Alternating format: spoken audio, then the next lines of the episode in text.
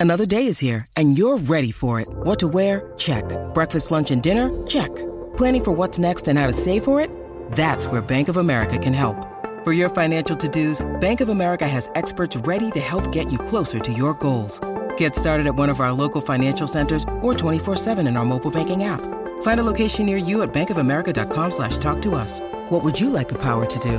Mobile banking requires downloading the app and is only available for select devices. Message and data rates may apply. Bank of America and a member FDIC. Yo, what's going down, everybody? Welcome to Show Me the Meaning Wisecracks Movie Podcast. Show me El Fauno! El Fauno. That's right. I am Austin Hayden. I'm joined by the Show Me the Meaning crew. We've got Raymond. Hey, everybody, how's it going? And joining us once again, we have the beautifully bearded Michael Burns. Hey, friends, glad to be here. And the beautifully shouldered today. Yeah, as well. look at that. It's too hot. It's just too hot, and fashion doesn't matter. And yes, if you're watching this, my disgusting hairy pale, shoulders are showing. I apologize. Is that a tie-dyed um, singlet there that you were rocking? Yeah. It is. It is. Yeah. Yeah. Yin, yin yang. Yin yang? Yin, or, wow. Well, Someone's well, been then it has the the- Gre- the Yeah. Greek or the Roman numerals for six and nine inside of there as well. because a yin yang is technically two things sixty nine in each other. That's look at layers So, of to- meaning. To, be, yeah, I came to bring the intellect today, so let's go. Looking forward to the philosopher reacts to your shirt. All right, so this week we're going to be talking about the instant classic, written, directed, d- devised, inspired by the brilliant mind of Guillermo del Toro. Pan's Labyrinth, or in Spanish, it's El Laberinto del Fauno. It stars Ivana Baquero, C- Sergi Lopez, Maribel Verdu, Doug Jones, and Ariadne Gil. Um, as always, we'll go around and we'll do first impressions. What was it like the first time we saw this film? How has this film lasted with us on repeated viewings? What's it like revisiting it? Let's start with the guest this week, Michael. What are your uh, initial thoughts? What was it like the first time that you saw Pan's Labyrinth? Well, so as anyone who has heard me on this podcast before, heard me talk about movies, knows I have an aversion towards spooky and scary things. I'm not proud of it, but it is true, and I'm at least honest with it as an adult. Um, because of that, I have not really kept up with Guillermo del Toro's movies, and I had never seen this movie before. So I knew a lot about it, um, you know, from participating in the cultural discourse, listening to too many podcasts, and reading stuff. Hadn't seen it, didn't know what to expect, watched it for the first time really enjoyed it overall with the few instances where when there was uh, what I described to Raymond before we went on as specific violence, I, I averted my eyes a few times in the film. Didn't love some of the brutality just at a sort of visceral aesthetic level, um, but thought it was a really interesting movie. And what I did not think is that it was a movie that would make me think about you know the relationship between war and myth and if it's possible to die a revolutionary death and you know it, it it made me think some stuff so I, I really enjoyed it excited to talk about it um, but positive vibes from me as i take a trip into spooky town Amazing. What about you, Raymond? Um, I was actually a little bit late to the party on this one. I, I remember when it came out and was, uh, like you said, kind of an instant classic. It was something of a sensation straight out the gate. Um, and even folks who didn't really know how to grab it, I think, still understood that it was like, oh, this is this is pretty unique and refreshing and exciting. Um, and certainly, despite having made some wonderful films up to this point, uh, uh, my favorite of his is Devil's Backbone, which is kind of like a, a sister film to this. Um, this really feels like his arrival as an auteur. You know, this is the one that really put him on the map, at least globally, in a major way. Um, the first time I saw it, I was actually living in New York, and my roommate was uh, from Mexico, and I was watching the movie, and she had talked it up. She loved it, and for whatever reason, my DVD just kind of sputtered out at one point, and the subtitles just stopped working um, for like the last I don't know ten or fifteen minutes of the movie, and I paused it and had to wait for my roommate to get back home. And when she did, I said, "Hey, when you're all settled, I just I need you to do me a huge favor and just like narrate this movie for me in just the last 10 or 15 minutes. Just live translate for you. 100%. Wow. And so, yeah, we sat down together and we watched the last 10 or 15 minutes of it and she's she's keeping up with it and she's getting really enthusiastic cuz like I said, she's a fan of the movie and she goes, "Oh, okay, he's saying this and this is kind of how to interpret it and this is what it means and the specificity of the language is such that blah blah blah."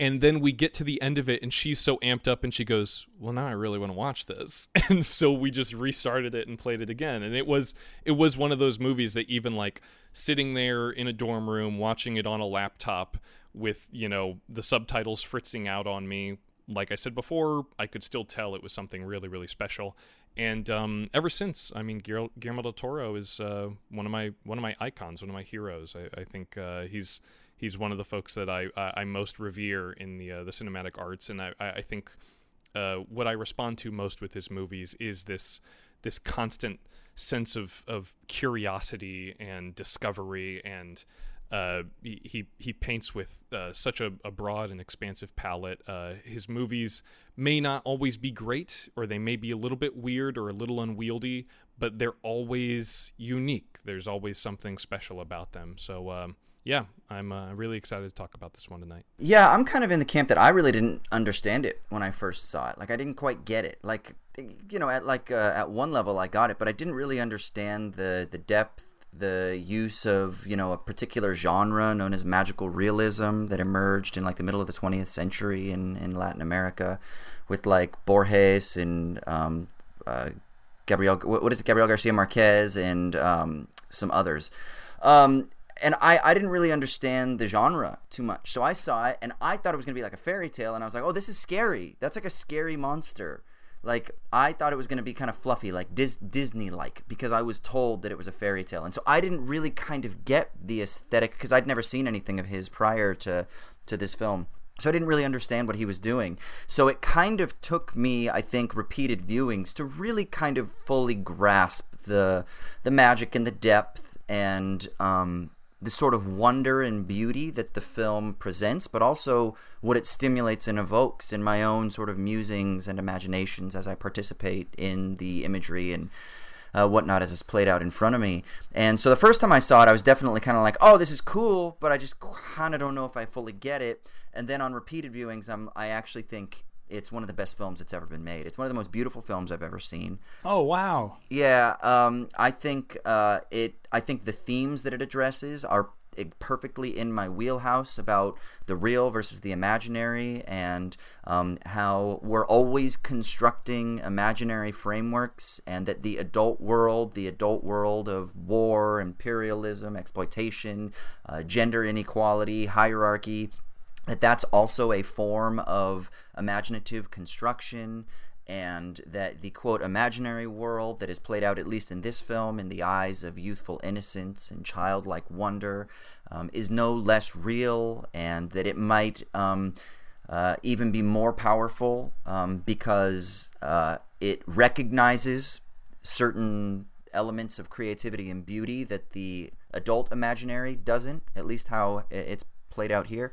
So for me, I think that there's just so much to explore at uh, a political level. Obviously, the film is uh, intentionally anti-fascist as it is exploring Franco's Spain in 1944. You know, a handful of years after the end of the Civil War in Spain, um, and you obviously have uh, rebels in the hills that are kind of Republican, communist, um, rebels that are anti-fascist, uh, intentionally so, and they're being suppressed by this uh, dominant dictatorial representative in the form of Ophelia's uh, stepfather, the captain.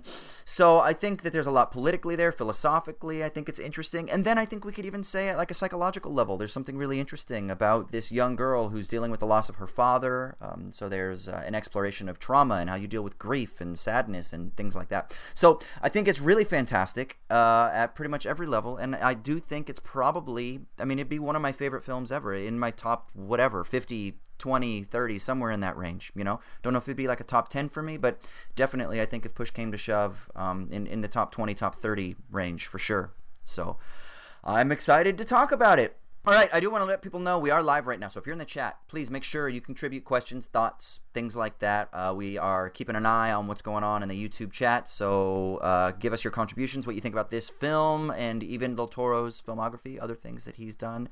Um, we have a Twitter account. Make sure you follow that. Show me the meaning. Uh, it's SMTM underscore POD. So give us a follow there. We're, you know, tweeting out extras and thoughts and threads and Raymond's always got cool shit that he's sharing um, in relation to films that we discuss here that is being retweeted by that account there. So go give us a follow, SMTM underscore pod.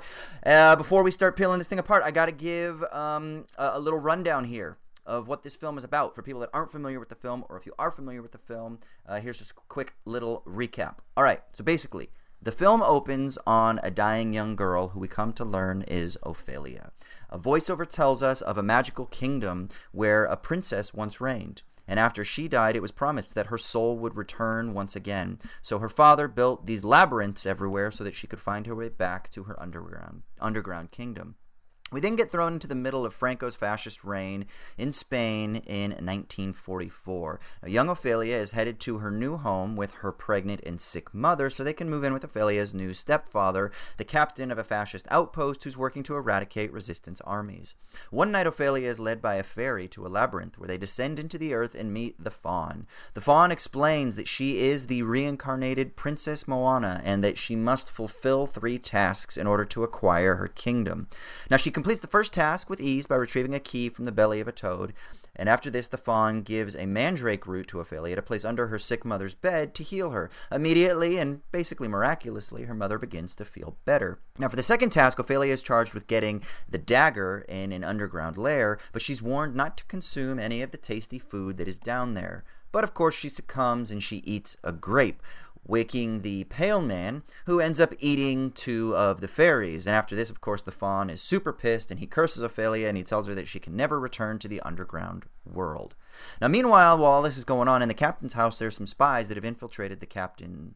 Uh, in, infiltrated the captain's ranks, and his suspicions start to rise, leading him to snuff out the traitors in his household. He kills a doctor and then captures Mercedes, who is a housekeeper. But before he can torture her for information, she stabs him multiple times, cuts his face up Joker style, and runs out of the house. Uh, the faun changes his mind and he decides that he's going to give Ophelia one more chance. And he says that she must bring her newborn brother to the labyrinth. So Ophelia drugs the captain, grabs the baby, and then when she reaches the labyrinth, the faun explains that they must spill the baby's blood. But Ophelia refuses, and she chooses to protect the baby instead. Now, just at this point, the captain appears, grabs the baby, and shoots Ophelia. Then, moments later, the captain is stopped by rebels who shoot and kill him without letting him give a message that he wants to to his son, saying that no, your son will never know anything about you. The film then closes with Ophelia's blood dripping into the labyrinth, where she is then transported to a celestial type of kingdom, where it's explained that she passed the final test and sacrificed herself rather than her brother, so she's invited to sit on the throne next to her father and mother. And an epilogue tells us that she ruled wisely for many centuries and left quiet traces of herself in the human realm are visible only to those who know where to look. End of movie. Alright, before we continue, we got to give a quick shout out to our sponsor at Storyblocks. Storyblocks is the complete stock solution providing an unlimited library of over a million plus royalty free, high quality video, audio, and images through cost effective subscription plans. Look, don't get stuck in your project because you can't find the right footage or sound effect or background music. I've been there many times. You get frustrated, then you got to try to figure out some sort of way to rip something, and then it might not be legal, and then you're risking yourself, and then even then it's not good quality, or you have to pay for it, or something like that. Don't deal with any of that madness, head over to Storyblocks, which is a badass content library, and you can get all your friggin' royalty-free goodies. So storyblocks.com slash wisecrack, or you can click the link down in the description so that you can learn more about Storyblocks. Again, that's storyblocks.com slash wisecrack, or click the link down below so you can learn all about the risk-free quality goodies that you can get from Storyblocks. They're badass. I use them. Wisecrack use them just go. There's no reason not to. Storyblocks.com slash wisecrack. Click the link down in the show notes. Now back to the show. All right. So um, this film has been sort of notably placed in this genre that is called magical realism. Now, some people like the term, some people think the term is actually a useless term because it can be too broad. Because once you start thinking about the imagination, then isn't everything magical realism? Isn't all cinema, all storytelling, isn't everything even documentary isn't that magical realism? But the point with magical realism is that it's intentionally trying to bring the fantastical or the supernatural or the mythical into the quote unquote real world rather than a film like Lord of the Rings which is takes place in a sort of fantasy world. Fantasy is sort of infused into the quote unquote real world. So that's what this film is kind of that, or that's where this film is oftentimes placed. So I think one of the interesting things we can talk about here is what is magical about this film and what do we think the film does by blurring those lines between the quote unquote magical, fantastical, and the quote unquote real? And then what can we do with that? Like, why is that amazing? And then, of course, more importantly, how does Del Toro do it? Right? And and like as a filmmaker, let's talk about that execution a little bit. Raymond, you got some initial thoughts on this? Oh, sure, why not? Um, I think, uh, boy, this is a, a, a lot to snap off right at the beginning. Um, but you kind of alluded to something I, I think pretty instructive in your opening thoughts on this, Austin. That Del Toro has stated pretty explicitly, like uh, on the commentary for this movie, he says he doesn't he doesn't believe in government, he doesn't believe in borders, and this is a movie, like you said, that sort of interrogates that tension between the accepted fantasy of, you know, uh, once again, what he says in the commentary is like politics, religion, uh, money, you know, class, etc. Um, all of these things are, you know, validated as adult concerns. Uh, but fantasy is stigmatized, or it's relegated to childhood, or or looked down upon, or um, you know, however you want to describe it. Um, and there is this this beautiful, not just lack of judgment, but real embracing of the fantastic uh, across all of his movies. Um, he he did this wonderful interview with um, I think her name is uh, Carolyn Frumke. She's a, a, fantasy author. I believe she did Inkheart. I'm not familiar with her work, but um, they they referenced a few of her books in the uh, the interview that the two of them were doing together and he said, you know, a hundred years from now, people will look back and say, "Wow, they they were crazy. All, all, this stuff that they were doing, and what you know, why would that make any sense to them?" But uh, fantasy will still be timeless. You know, uh, it, will be just as timeless as it is now, despite being hundred years old. It'll it'll still be timeless hundred years hence. And there is a, a sort of strain of that in this film that you you I know there are a lot of folks who who watch this and uh, fret over the ambiguity of it all. You know, is it is it all in her head? Is it, are these two parallel realities that Ophelia is just able to kind of move between? And I, I think that kind of misses the point that to Ophelia it is it is real. It may just be subjective, but it, is real, and all of all of the events of the film, both in reality and in fantasy, both inform and uh, sort of instruct her in a certain way and, and help her develop and grow as a person. So, what can really be more real than that, you know? And I, I think that that's kind of the secret to it is just he he engages this world at her level and despite what everyone is telling her he makes a point of always having her make her decisions make those decisions for herself even if it means disobeying the authority figures she's always she, she's always sticking by her gut and engaging the world on her terms and i, I think that is to answer your question i, I think that's really um uh, really a, a, key part of why the, the, the fantasy aspects of this work so well, especially when the lines start to blur.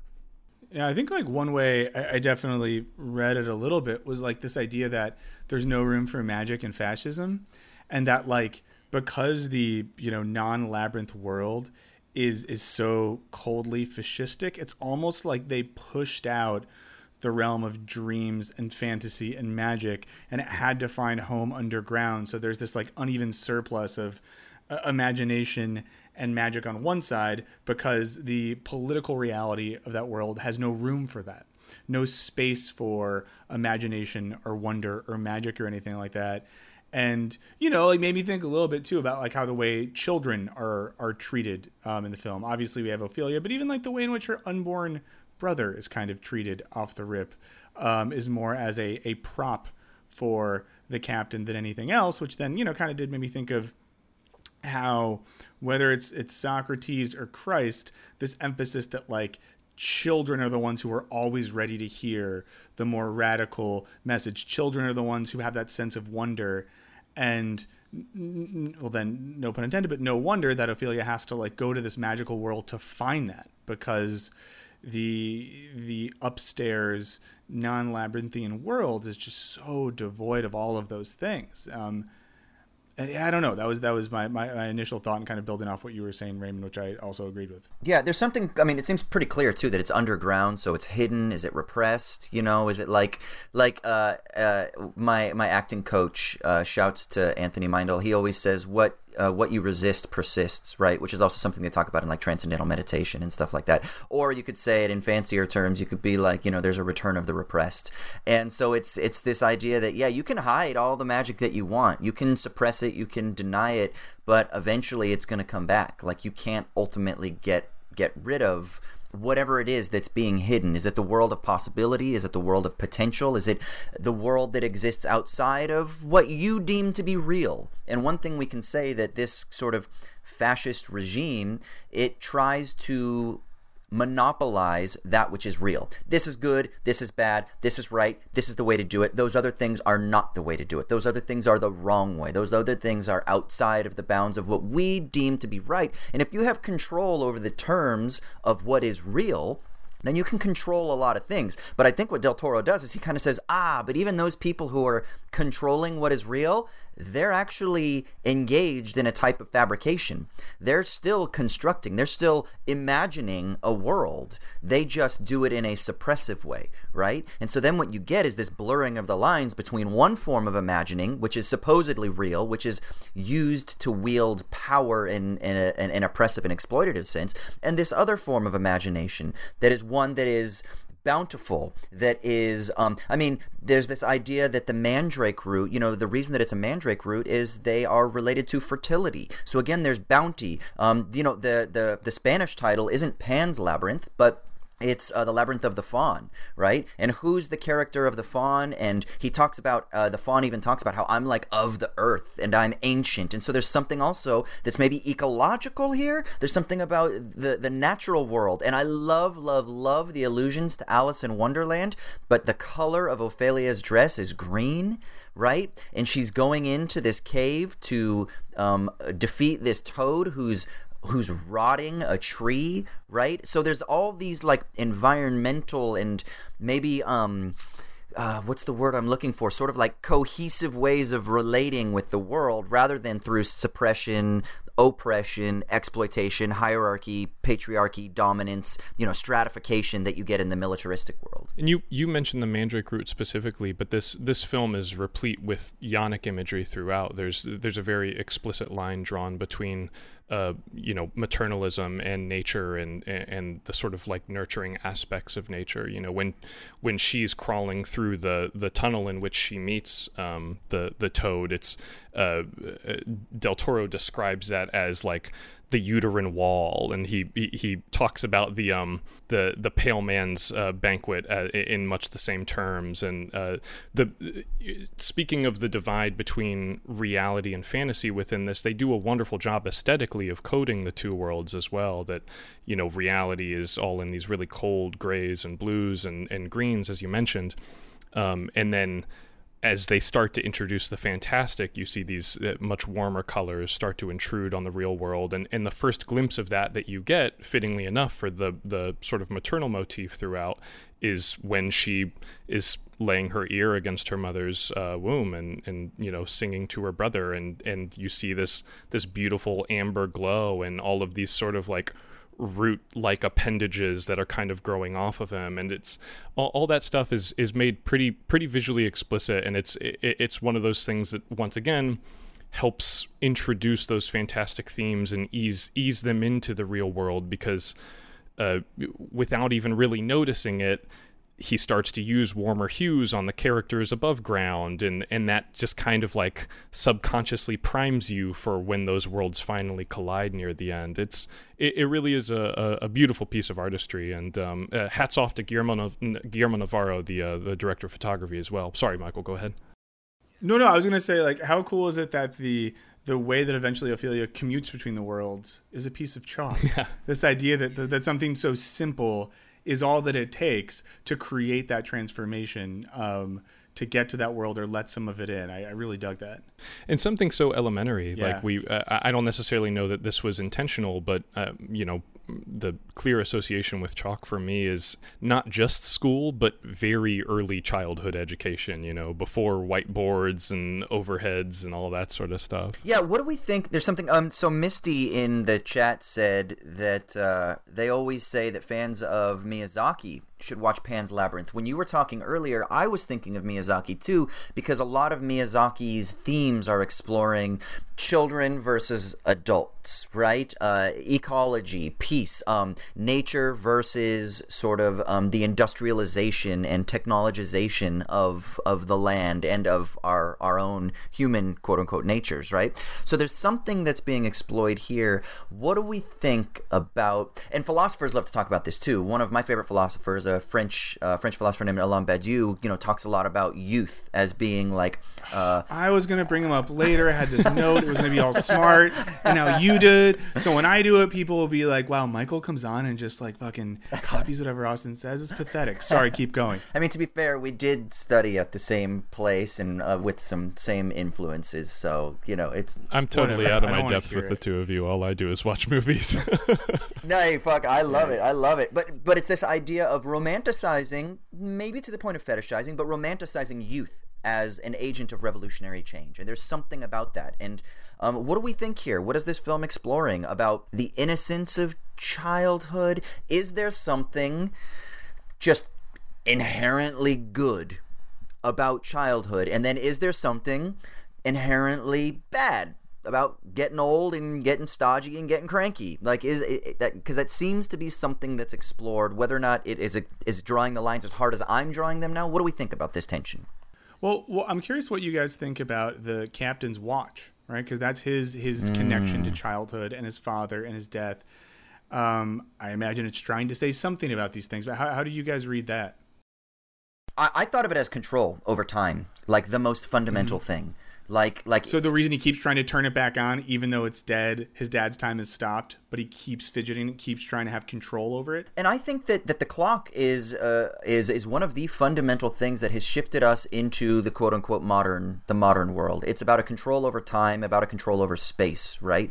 And if you can control time, uh, you can control how your troops are being deployed. You can control how supplies are being delivered. You can control the production of goods and services, et cetera, et cetera. So if you can create and construct a way of measuring reality, and you do that through the quantification of nature in the form of time um, if you can do that then you have great immense power. And so i think that for, for me is that's like his fundamental form of control which is why it's also the last thing that he looks at. And then he says you know tell my son da da da da da and mercedes and i love that it's a woman that stands up too because there's also clearly like this kind of like patriarchal gender uh, gender uh, domination that that is being explored too. And she says nah fuck you bro. She's not gonna know or he's not gonna know anything about you.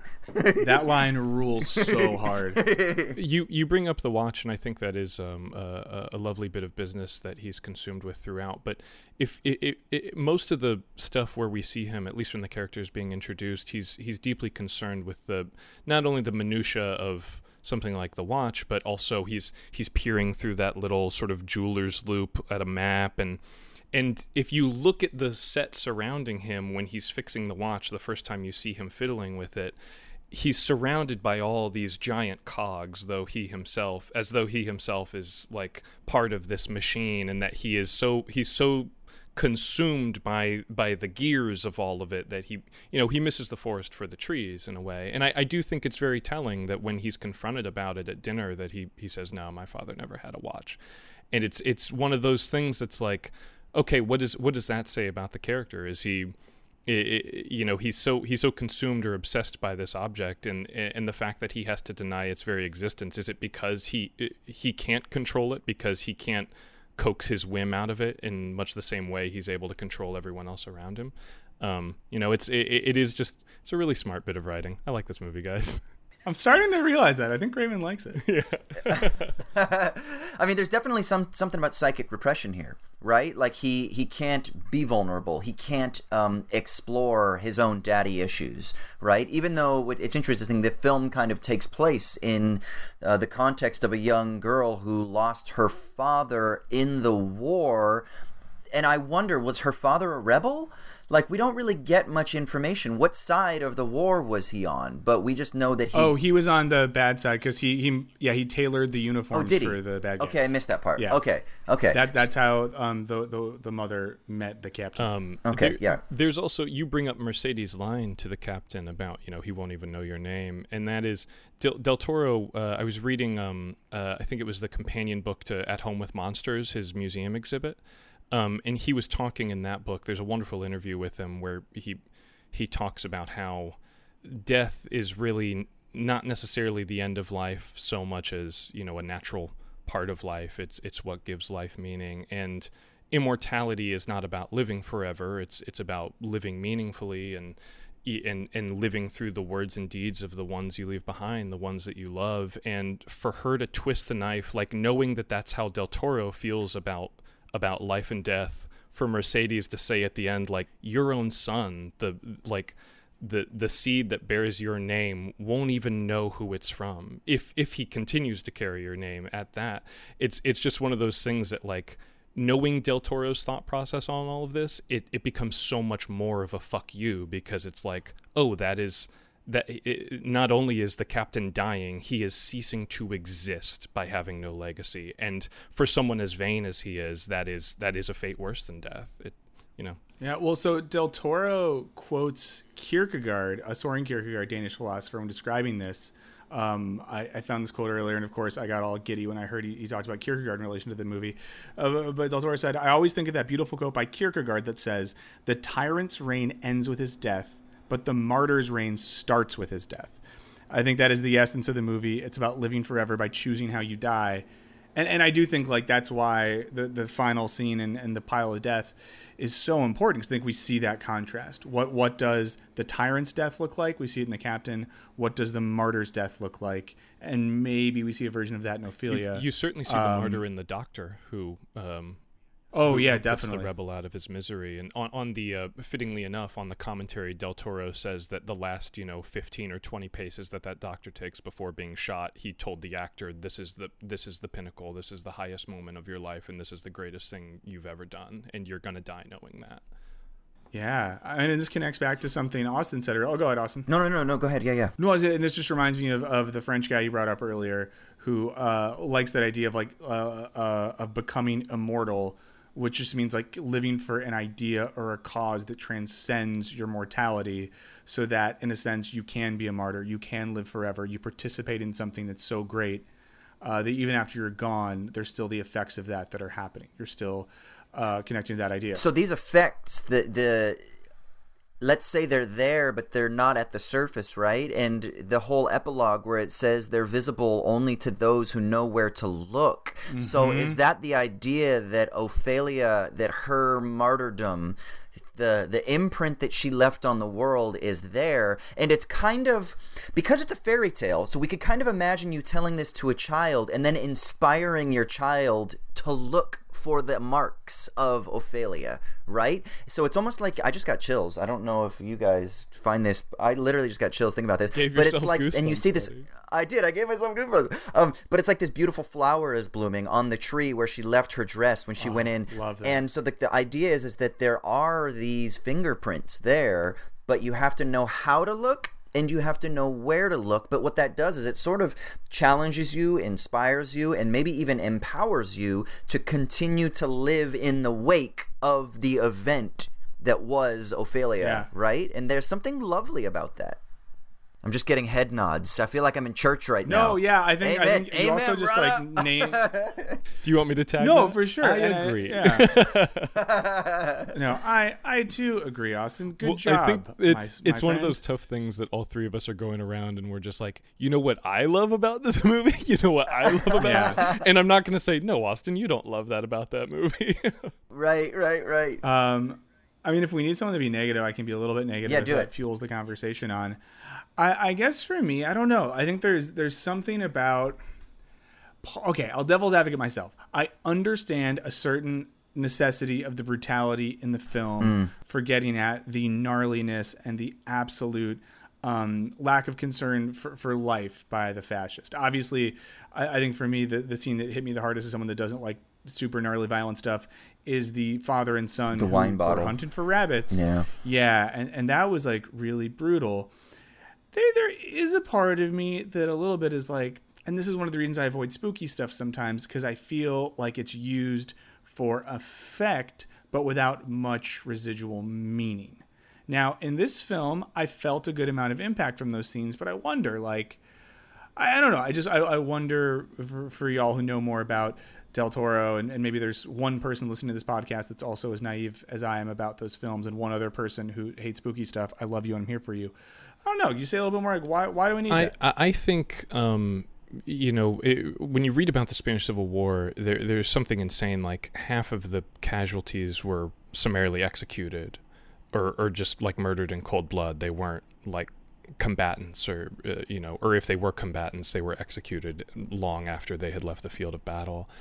Um, and I, I think it is. It, it was likely pretty important for him to demonstrate that brutality up front to recognize that like not only is this person evil he he's inhuman. He can't be reasoned with. There's no uh, you know there's there, there's nothing that you can appeal to. Um, you know he has he has sacrificed his humanity and i also think Yeah, he, he calls himself some type of monster in the film. Like he refers Sure. to himself as a monster. and and uh, of course over the course of the film he he slowly transforms into one he is you know little by little he's deformed by uh by the the injuries and the, the wounds that he's uh, that are inflicted upon him but i also think that uh giving the movie not only that that sense of uh, heightened stakes with his presence um, but also demonstrating that, uh, that this movie as a, a piece of art has the capacity for that degree of extreme violence.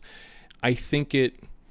This is. Uh, I'm not saying this in a reductive way, but in just sort of a literalized way. It's a way of pulling older audiences down to its level to say that like you're you're not above fantasy. Like I want I want you to see the world through a child's eyes, as fantastic and as frightening as that may seem. Um, in equal parts, take the good with the bad. Um, those are I my would say thoughts. the only on hard part I have with some of that then is yeah, uh, and I want to hear Austin's, and I just wonder this too how it relates. One thing I had a little bit of a, a slight problem with was the mom, because I'm like, wow, you seem great. Ophelia loves you a lot. Why did you get impregnated and marry this horrible guy? And then of course I thought maybe that's like a protective mechanism. I don't know what what the world was like for her when her husband died, but there was a part of me in the movie that got mad at Ophelia's mom for putting her in that situation to begin with, which took me out of it momentarily. Yeah, interesting. So there's so much here that I thought was fascinating. You were talking about how the captain is referred to as a monster. Uh, he sort of transforms into a monster, and then the brute Jokerfied. he gets jokerfied uh, and then the sort of brutality of let's just take that one scene where he uses the wine bottle to smash the young the young man's face um, i i like the fact that the quote unquote real world has humans who are more monstrous than the monsters of the underworld. Although the Pale Man is pretty fucking scary, but um, the Faun, just from his Not appearance, is terrifying, and you're like, oh my god. But yet Ophelia is not afraid of the Faun, and these fairies are pretty creepy looking. They're not like Tinkerbell, right? They, it's like they're kind of a little scary. They kind of look like orc like they're kind of demon looking and they're kind of creepy right so this underground This world wasn't like Julia Roberts and Hook. no, it was not. Although I So, heard she was much kinda- more difficult to work with than the fairies in this. Uh, True, true, true. So, so you know, so the what you get then in the real world is the world of monsters, like real monsters, bad monsters, the monsters of imperialism, the monsters of fascism, the monsters of uh, oppression, things like that.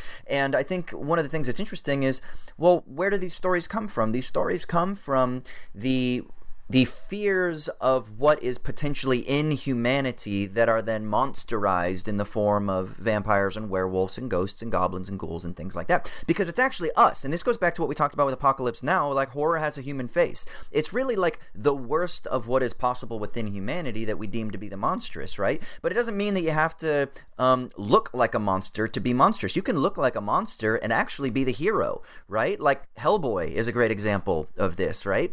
It looks like a monster, but is kind of a hero. Well, with this, you can look like a nice looking, put together, strapping, you're serving your country, and you're a fucking monster. And I think that's important because then the quote unquote real world is still then the world of monsters and fantasy and, and and grotesque violence. So when he smashes that young guy's face with the wine bottle, it almost it needs that level of brutality in the service of the story to make the real world fantastical because no one's face actually caves like that with a wine bottle, right? You can't you can't scrush a How person's do you know that? I, I- don't like that you know that so Del. Toro actually So said think- that that was based on. Well, Del, Del Toro said that was actually based on something he witnessed firsthand. That he he got into not necessarily a bar fight, but he was he and a friend were jumped, and uh, uh, some guys were hitting Guillermo del Toro with a chain, and the and their friends were hitting Del Toro's friend with a wine bottle or a beer bottle, I think it was, and the beer bottle just didn't break, and they kept just jamming it and jamming, and just hitting him and hitting him, and he was like, "I'm getting my ass beaten with this chain," and all I could think about is like, "Uh, you know, it always breaks in like westerns and stuff." like, it's just Yeah, the it's just sugar so- glass, yeah, exactly. It, it, it is it is one of those things that like that made a really distinct impression on him. But you you talk about. Um, the the relative sense of monstrosity, the the poles that exist within this film, where uh, very scary movie monsters are sort of portrayed neutrally. Um, you know, maybe maybe the Pale Man is a little bit more uh, malevolent, but he still has some rules. You know.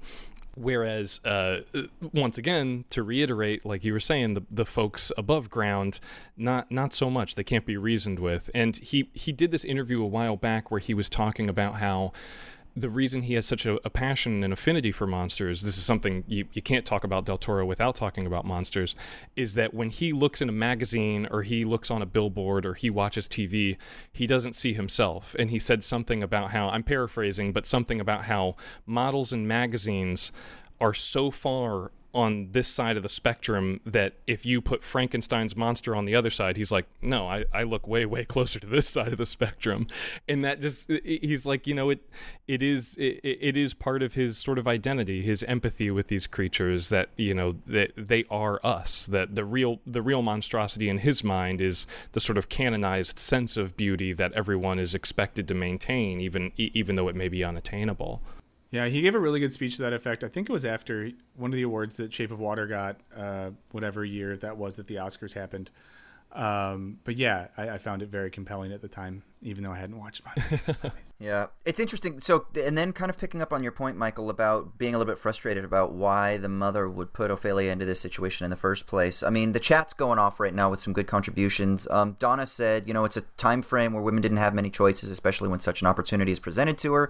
Shelter and the possibility of her daughter living a better life. There's something interesting. One of the soldiers at one point, when he's touting like the benefits of Franco's regime, it's fire and bread. Every household that is united under this regime is going to have fire and bread. So it's like the basic elemental components of life. It's like if you just embrace this nationalistic, uh, united regime, then you will have warmth fire, which is also like the foundation of technology, right? So there's maybe a nod to Prometheus here and this idea of, of humanity being bestowed with the gifts of, of being able to have control over nature, right? Which is also why you have the captain with the clock and standing in that workshop, you know, constantly fiddling with things and like the, the gear. And um, Prometheus, of course, imagery. his eyes were uh, were Yep. pecked out. You know, So so there's something interesting maybe there and then bread which is food for survival, right? So there's something about creating this world that will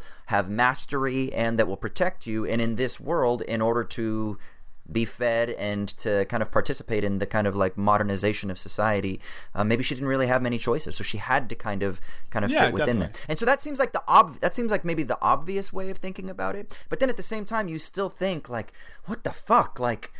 I know it is kind of shitty. It is kind of you feel like it's kind of shitty, and it's so it's like there's an empathy that's like okay, so we understand, but at the same time, does that justify it? I you know, I don't know. It's it's it's one of those sticky situations. There's also kind of a subtle implication that uh, the captain may have been responsible for her husband's death, or that he was he he Yeah. was like uh, he was kind he kind of had his eye on her before uh, he was uh, disappeared. Her husband was disappeared.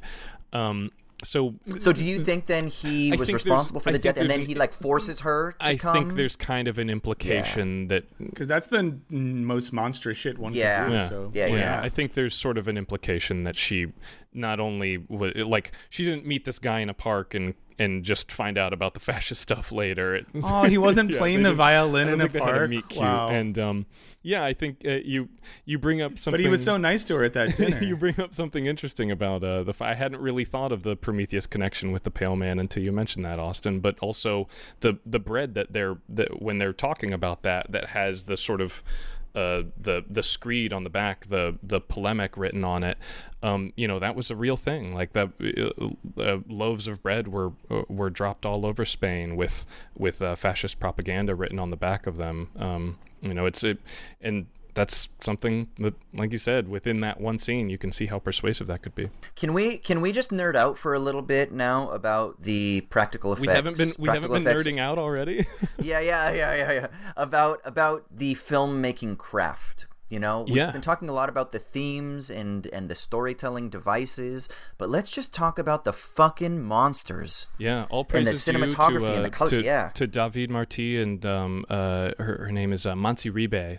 Uh, they're the the two effects artists, the makeup artists who uh, were awarded Oscars for their efforts in this. Um, uh, and th- just a match made in heaven. They've done, I think, most of Del Toro's work, uh, and now, of course, after the Oscar win, they they've worked on tons of stuff. Um, and uh, Doug Jones as well, uh, an often overlooked actor um, who, you know, spends as much time underneath makeup as he does uh, with his his normal face. You know that this really is like.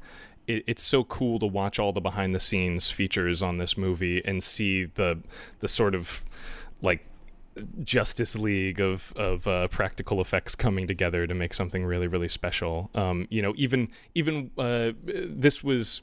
I think in some of his movies, the, the CGI cat is kind of out of the bag a little bit, um, and and maybe uh, Crimson Peak, which is one of my favorite of his, there it, it gets a little bit awash, even though they used practical effects and then did CGI uh, augmentation over it. Uh, sometimes it feels a little bit a little bit too heavy, but this one is just a, a, a wonderful blend where they're using the, the CGI to extract Doug Jones's real legs and and just leave the puppet legs behind. And uh, I mean, there's there, there's so many uh, in, incredible design anecdotes uh, that that they reveal in, in the behind the scenes stuff. I, I could talk about this all day, man. Well, let's keep talking about it then, I, was, brother. well, I, you- I didn't I didn't want to hog stop. the mic. I thought you guys might have some thoughts. Go, go. This is No, I good was gonna shit. say it looks very good. um, I, I I enjoyed watching it because of how it looked good, and I appreciate the work done by those folks. I, I think the thing that I, I want to draw attention to are a, a couple of ways of that, that this film really comes to life for me. Like one, the color palette. I think really serves the fairy tale vibe. Like it just looks as soon as the film starts, it looks magical. Um, the greens, it, it's almost a little oversaturated, and so um, it, it, it kind of just creates this mood and this tone as soon as as soon as the film starts, right? And then there are these really clever editing devices, like these use of uh, like the use of of cuts um, by like panning across a tree that then sort of cuts between All those scenes vertical that wipes that kind of give the suggestion Those- of flipping a page in a, a storybook. Yeah.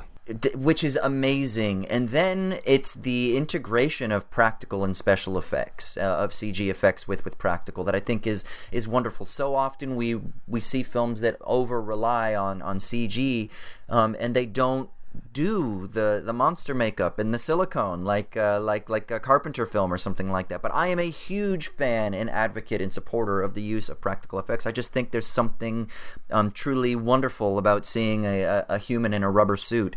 Um, and then uh, and then on top of that, then what you have then are the ways that all of these things are brought together with like a really lovely, simple soundtrack. I think that almost kind of plays in the background. I mean, there's that really around that lullaby. yeah, that lullaby, that that hummings. It's fucking fantastic. It just kind of sets this tone, and I really feel like it's an adult fairy tale in so many ways but it's it's in the format of a child's fairy tale but it's scary as fuck so clearly it's not for children and before we move on just just to double back and, and do a little more doug jones praise i, I don't think folks realize doug, doug jones not only uh, a wonderful actor a wonderful mime also one of the nicest people in Hollywood history. He's like the sweetest person ever.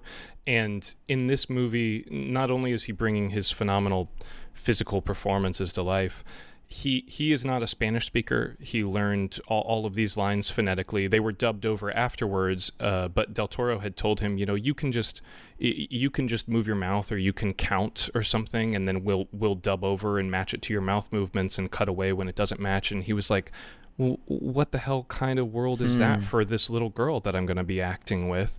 So, so for That's months, so yeah, for months in advance of, of going to shoot this, he he drilled all of his lines, getting them down, and he said it was still it was still pretty rusty on the day, and he had to go through pretty slowly. But to not only be giving this uh, unbelievable extraterrestrial physical performance, but also to be doing it in a language that you don't speak, to have to learn that phonetically, and also be doing all of that while only being able to see the world through two little tear ducts on on the faun's face or uh, two little nostrils on the pale man's face. I mean, it is it is a, a top tier performance. I don't think uh, these kind of actors, uh, the you know, Toby Kebbell has appeared on screen a lot more uh, frequently, but the Andy Serkises of the world, Toby Kebbell did wonderful work in uh, uh, the Planet of the Apes updates, and folks just don't they don't give them the credit they're due because this is this is an extremely challenging kind of performance, and there aren't a lot of folks out there who could pull it off. Yeah, one of the things I think that's interesting, and this is the, kind of the oh, last oh, thing I'll uh, say. One more, sorry, Javier Botet. Yeah, yeah, yeah, shout yeah. out Javier Botet, who's like the Spanish Spanish Doug Jones. He's amazing. He did like the Crooked Man in the Conjuring movies. But sorry, go ahead.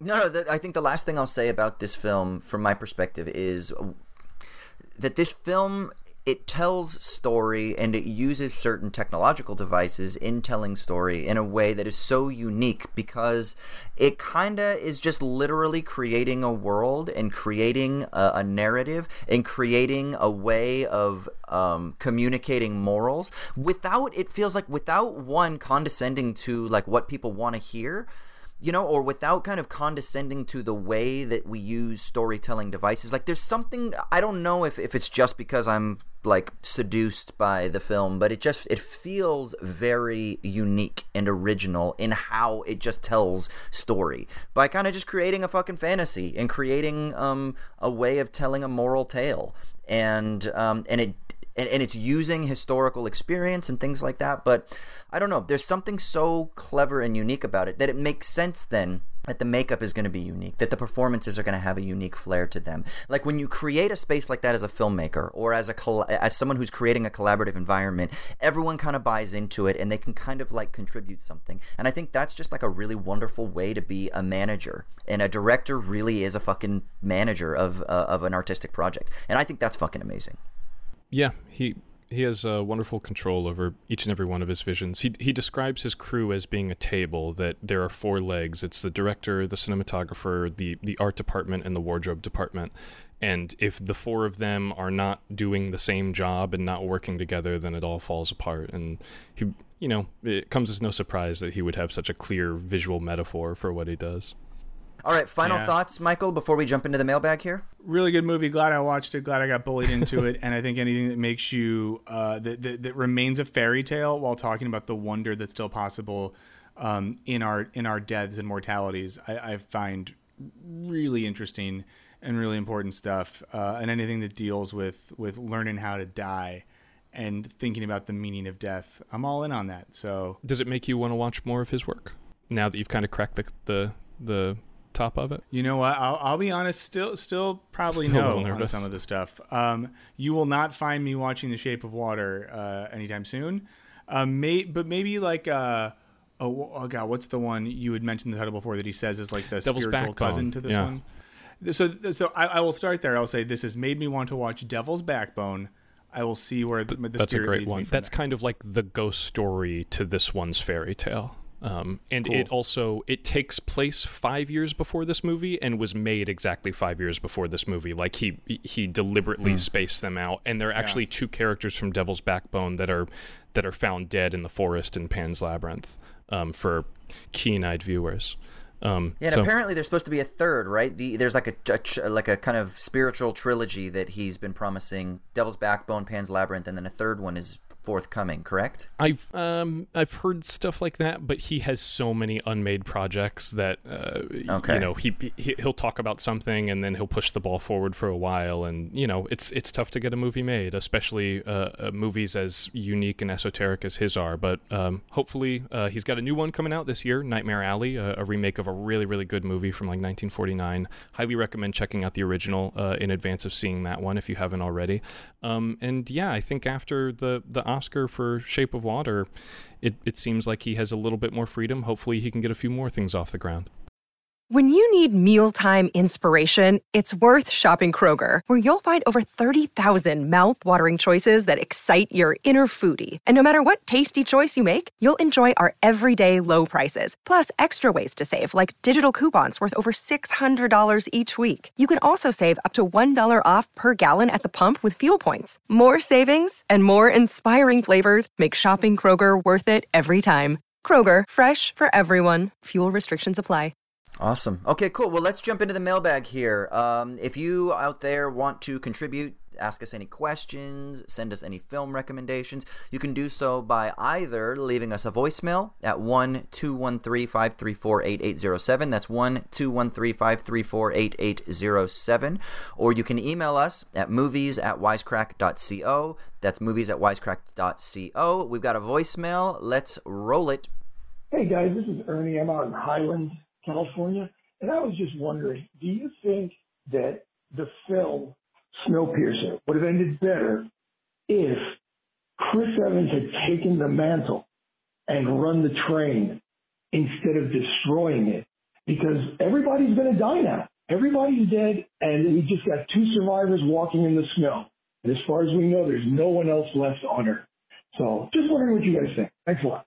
Yeah, so uh, at the end of Snowpiercer, we talked a little bit about this last week. At the end of Snowpiercer, they blow up the train. You get a couple survivors, at least the only ones that we see at that point. You see this living polar bear off in the distance, and the question is: Is, is there a little bit of hope because it's actually warming outside? So, uh, you know, nature will find a way, sort of thing. So maybe there's a hope for humanity, and now this sort of oppressive train system has been derailed.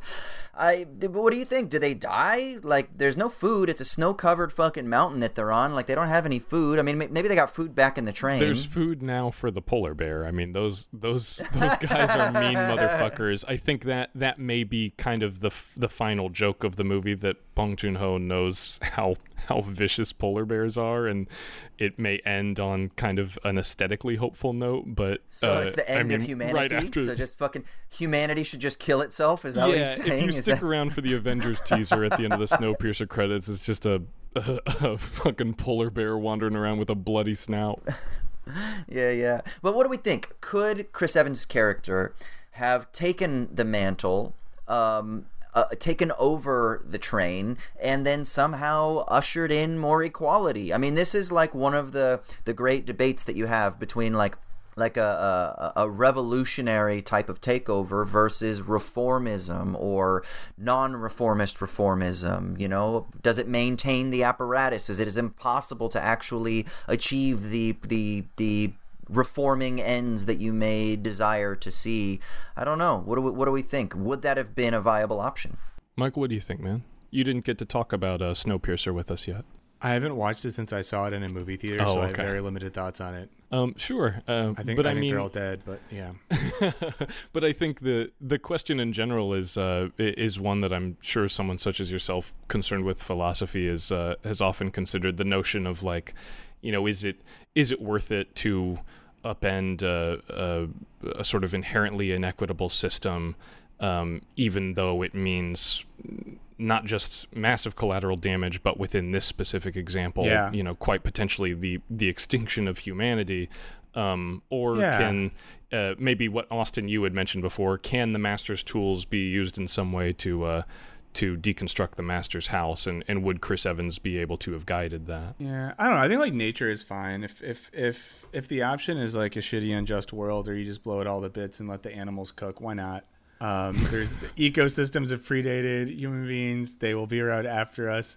I'm not. I'm not precious about the uh, the the continuation of humanity if it's in an oppressive form. That's you know? another thing that the call kind of presupposes that human life is inherently more valuable than Yeah. than that of other species or, Well, or like, the well-being you of the planet yeah. itself. Would you rather have shit for breakfast or just not have breakfast? You know. So that is a, what- that's another good question. I think we're going to be here all night, fellas. My parents would always say that, and they meant it. All right. Let's do one more. This is an email, real quick, from Matt, who wants to talk about Apocalypse Now. Hey, show me the meaning crew. I had a question about Apocalypse Now. Leaping off Raymond's comment about Alien also debuting in 1979, do you think there might be a worthwhile comparison between Kurtz and the Xenomorph? In his I've Seen Horrors monologue, Kurtz ends on the need for using primordial instincts to kill without feeling passion or judgment, because it's judgment that defeats us. This notion echoes Ash's admiration of the alien as a survivor unclouded by conscience, remorse, or delusions of mortality. Further, the thing Kurtz has become shifts constantly between lucid, moral philosophy, and brutal psychopathy. Beyond referencing the xenomorph's shifting form, Ash might describe this oscillation with its structural perfection is matched only by its hostility. Was there some latent thought influencing these two figures, or is it just a happy accident?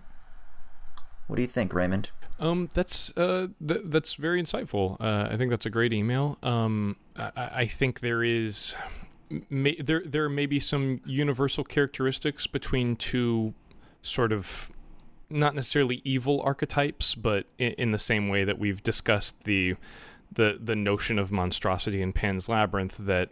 Uh, you know, I don't think the xenomorph and alien is is like uh, rubbing its hands together and like, yeah, I'm I'm out here to kill these guys or whatever. It's it's working off of instinct, and I think you could maybe make the same argument that that at a certain point, Kurtz is working off of uh, some diabolical instinct as well. And if the uh, if I, I'm sorry, I I can't remember the name of the the listener who wrote this in Austin. Oh, Matt. Um, and if you're interested in seeing a, a, a much more didactic interpretation of Apocalypse Now in space, I would recommend James Gray's Ad Astra. It is quite literally like basically a, a, a fresh adaptation of Heart of Darkness, but it takes place across the solar system. It's it's really really good. I think that movie's still underrated. Yeah, it it, it kind Astra. of I remember I was freaked went. out when I saw it and like talked to friends about it. I was like, that was so good. And they're like, are you sure? I was like, I'm pretty sure. Um, that's a That great would be. recommendation. Uh, I think that, it. that that would give us a lot to chew on for an episode, maybe. Well, sweet. Well, let's sign off there. Let's get out of here. Thank you so much for tuning in and listening. Of course, we want more of your comments and your thoughts and your critiques and your recommendations. Call us 1 213 534 8807 or email us movies at wisecrack.co. Before we get out of here, where can people find you on the internet, Michael? I mostly live at Wisecrack, and when I log out of work, you can find me on Twitter at Michael O'Burns. Yeah, and Raymond. Uh, yeah, you can find me right here on Show Me the Meaning and uh, uh, also on uh, the Wisecrack Patreon, uh, wisecrack.com slash, or what is it, patreon.com slash wisecrack. Um, we just did our first Patreon episode there, uh, extending the conversation about Apocalypse Now. Uh, and you can also find me on Twitter and Letterboxd as always. I'm at Crematoria there. And Michael, thank you so much for joining us today, man. Thank you for having me. I'm glad that I watched this movie. It's expanded my consciousness, and I want to be open to new types of art. So thank I you I just so wanted to much be the for- first for to me thank you. here. Uh, I'm sure Austin will Yeah. slide in with another thank you soon. no, he won't. Michael, thank you for joining us so much. We loved having you on. we love you, everybody. Uh, find us on Twitter, SMTM underscore POD. Uh, send us out, Raymond, will you? Oh, sure. Uh, live from, uh, I guess, the Labyrinth Underground. Just trying to work my way through this. It's, uh, it's Show Me the Meaning, folks. Have a great night.